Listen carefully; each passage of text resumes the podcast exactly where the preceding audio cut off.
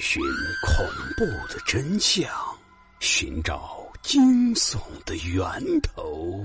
欢迎收听老刘讲故事，让你我一起彻夜难眠。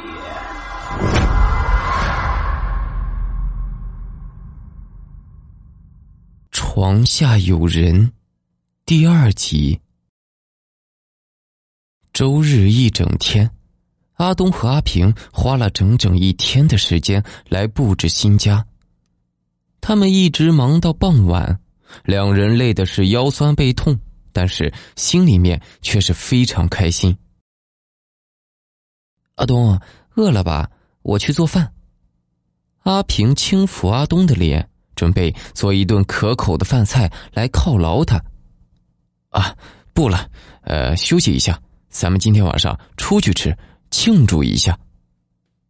阿东把阿平搂在怀中，缠绵了一会儿，一起下楼找了一家餐馆搓了一顿。在饭后，二人摸着圆滚滚的肚皮回到家中，窝在沙发上看起了电视。这样的生活实在太舒服了。阿东心里想，明天就可以挽着阿平的胳膊，一边散步一边上班。他们都在科技市场工作，所以以后再也不用遭受奔波之苦了。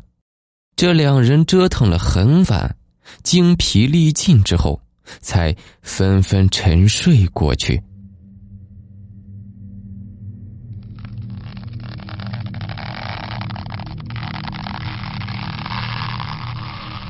在夜半时分，阿平被一阵奇怪的声音惊醒，这像是……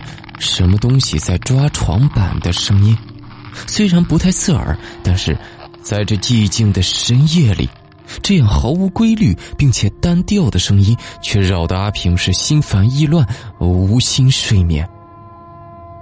阿东，阿东，你醒醒，家里是不是闹耗子了？怎么感觉有东西在挠床板呢？阿平使劲的推了一下睡得跟死猪一样的阿东。阿东却是翻了一个身，嘟囔两句梦话，又沉沉睡去。阿平心想：这阿东是累了一天，不想再吵醒他，索性用被子蒙上头，努力让自己睡着。可是那阵奇怪的声音却更加放肆了。先前是在抓挠床板，现在他已经挪到了阿平睡的那一侧的床腿处，隔着枕头。阿平几乎都能感受到床腿在轻微的震动。这老鼠不会是想把床腿啃断吧？一边想着，阿平一边从床头柜上摸来手机，按亮了手机的屏幕，接着他借着微弱的手机亮光朝床腿处看去。可是这一看，几乎把阿平吓得是魂飞天外。因为呀，在黑漆漆的地板上，他却看见床腿处正有一只惨白的手正在死死的抓着床腿。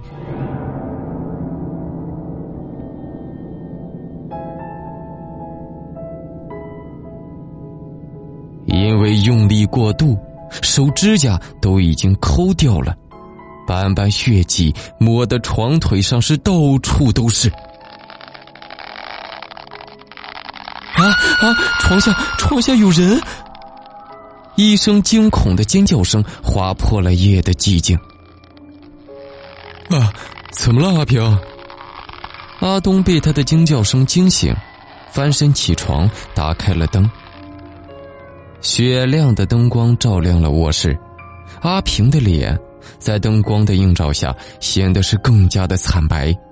他捂着被子坐在床头，身体在瑟瑟发抖。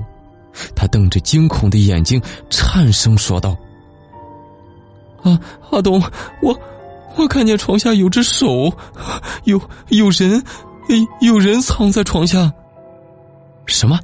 阿东慌忙下床，俯身朝床下看去，床下面却是空空如也，是什么也没有。阿东又在房间里面转了一圈，又到其他房间仔细检查了一遍，也是什么也没有发现。阿平，啊你确定你看到了一只人手，而不是别的东西？阿东是满脸疑惑的盯着阿平，发现他的表情可不像在开玩笑啊。我我看见了，的确是一只手，而且床腿上面都是血。阿平依旧是惊魂未定。可是，可是我看过了呀，床腿上面很干净，什么痕迹也没有。哎呀，你一定是眼花了吧？或者说，你做了一个噩梦？阿东爬上床。把阿平搂进怀中，亲吻了一下他额头。好了，阿平，睡吧，你太累了，一定是做了噩梦。在阿东的安慰下，阿平终于渐渐进入了梦乡。这一夜，他是再也没有听到过那个奇怪的声音。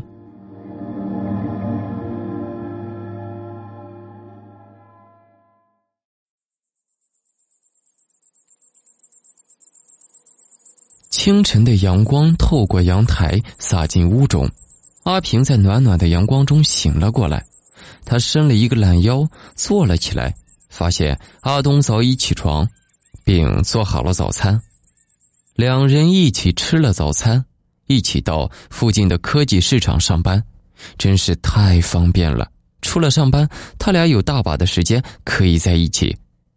但是，一想到晚上看到的一幕，阿平就浑身直打冷战，脑袋也是昏昏沉沉。或许是昨天太累了，身体出现了状况，做的一个噩梦吧。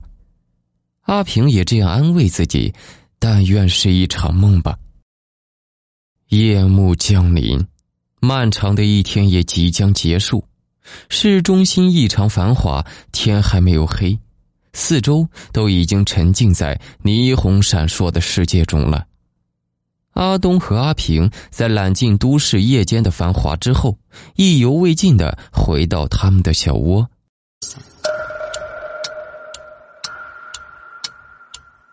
洗漱完毕，二人便上床休息。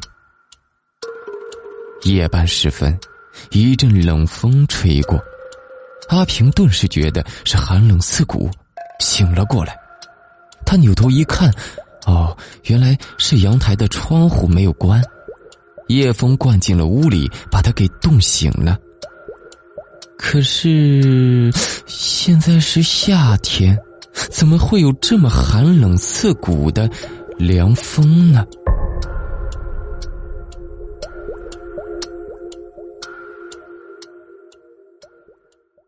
得把窗户关上。不然会感冒的。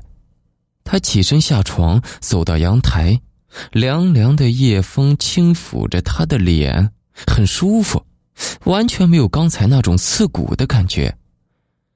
怎么回事是错觉吗？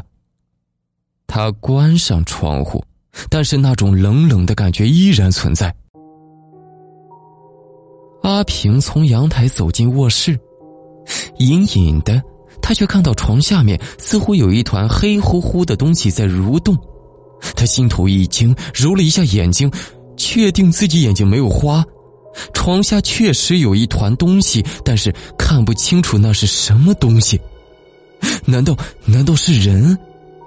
阿平悬着的心陡然提到了嗓子眼儿，他连忙按了墙上的开关，灯亮了。刺眼的灯光。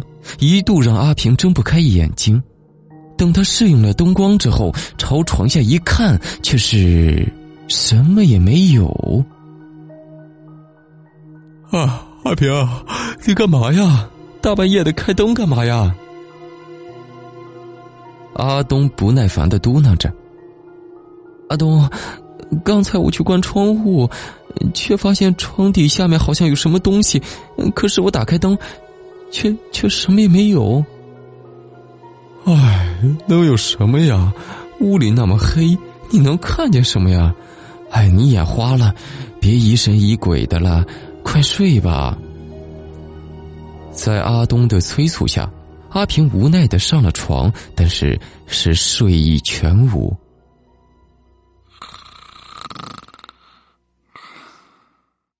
不一会儿，阿东鼾声四起，他的鼾声似乎具有催眠作用，阿平也渐渐的昏昏欲睡，滑入了梦乡。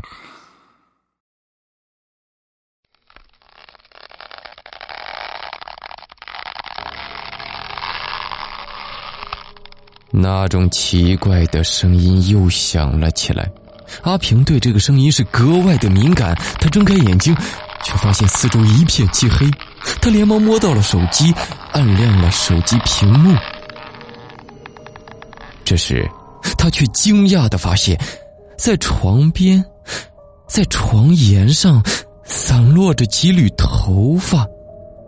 是的，他能确定那确实是女人的长发，但是那绝对不是自己的长发，因为阿平留的是短发。他下意识的去抓那几缕头发，却没想到头发居然还连着什么物体，而那物体似乎就在床底下。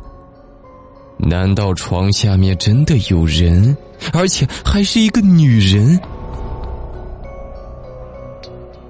阿平拿着手机，壮着胆子趴在床沿上往下面看去。可是就在这时，突然间，在床下突然伸出了一双惨白的手，攀住了床沿。接着，一颗披散着头发的脑袋缓缓从床下面伸了出来。那是一张惨白惨白的女人的脸，黑漆漆的眼眶里面是空无一物。但是，阿平能够感觉到这黑洞洞的眼眶中有一种阴森的目光正在紧紧的盯着自己。